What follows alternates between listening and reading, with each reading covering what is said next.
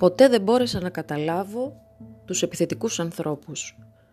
Ποτέ δεν μπόρεσα να χωνέψω πώς πιστεύουν με τη βία θα επιβληθούν. Πώς μπορούν να πιστεύουν ότι με τη βία θα επιβληθούν, πες μου. Και ειδικά εκείνους του αρσενικού φύλου προς το θηλυκό. Μια άνηση επιβολή, άνευ ουσίας, μια απερίσκεπτη και γελία επιβολή που πιστεύουν πως θα θαυτεί και δεν θα έχει καμία μα καμία συνέπεια. Μια επίδειξη δύναμης, μια επίδειξη ισχυρότητας ίσως. Δεν μπορώ να βρω τον, πώς να το πω, ακριβή κόσμιο χαρακτηρισμό. Αν και δεν πιστεύω πως δεν αξίζει τίποτα κόσμιο σε ένα πλάσμα που διαπράττει μια τέτοιου είδους πράξης. Φυσικά, λίγες είναι οι φορές που παίρνει την νομική οδό και αυτό ίσως γιατί αντιμετωπίζεται πολύ χαλαρά από τους νόμους και η συνέχεια από την νομική οδό και κάτω από αυτόν τον δρόμο, το πιθανότερο είναι να είναι πιο σκληρή, να είναι ακόμα και πιο επικίνδυνη. Εκφοβισμός, απειλές, πάρα πολλά άλλα τέτοια είναι μερικά από τα επακόλουθα γεγονότα. Ποια γυναίκα θα αποφασίσει να συνεχίσει έναν πόλεμο που δεν ήθελε καν ποτέ της να αρχίσει?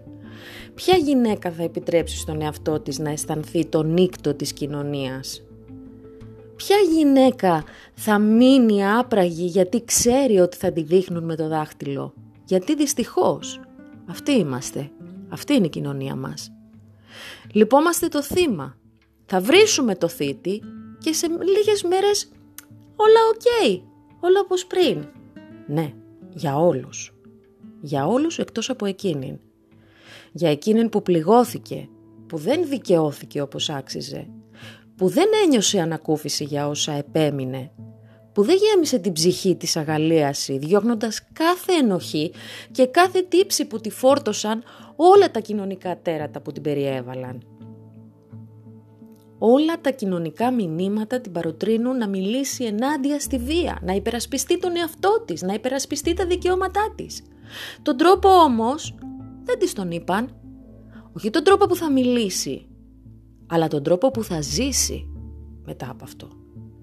Και εκεί βασίζονται όλοι οι θύτες, στο φόβο. Ξέρεις όμως, υπάρχει και μία άλλη όψη, πάντα υπάρχει άλλη όψη του νομίσματος. Μία γυναίκα να κινηθεί όπως πρέπει ή ακόμα και να μην κάνει απολύτως τίποτα, γιατί έχει ρεαλιστική επίγνωση της πραγματικότητας. Ανάλογη τιμωρία δεν θα υπάρξει. Η δικαίωση που της αρμόζει δεν θα έρθει ποτέ και από πουθενά. Συνεπώς, αντιστρέφει τους ρόλους. Και πίστεψέ με, μία δυνατή ψυχικά γυναίκα ξέρει πάρα πολύ καλά τον τρόπο. Η μυϊκή δύναμη δεν είναι προτέρημα. Είναι απλά ένα στοιχείο ενός σώματος.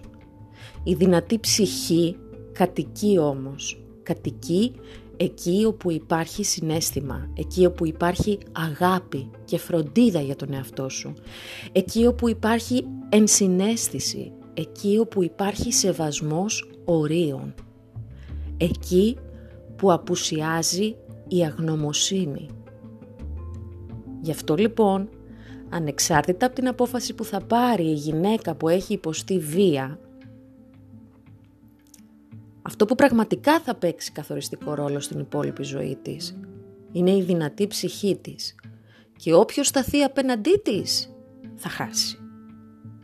Τις υπόλοιπες λεπτομέρειες τις αφήνει για εκείνους τους νταΐδες που θέλουν να πιστεύουν ότι είναι άντρες. Ακούγομαι σκληρή, πολύ, αλλά είμαι πέρα για πέρα αληθινή.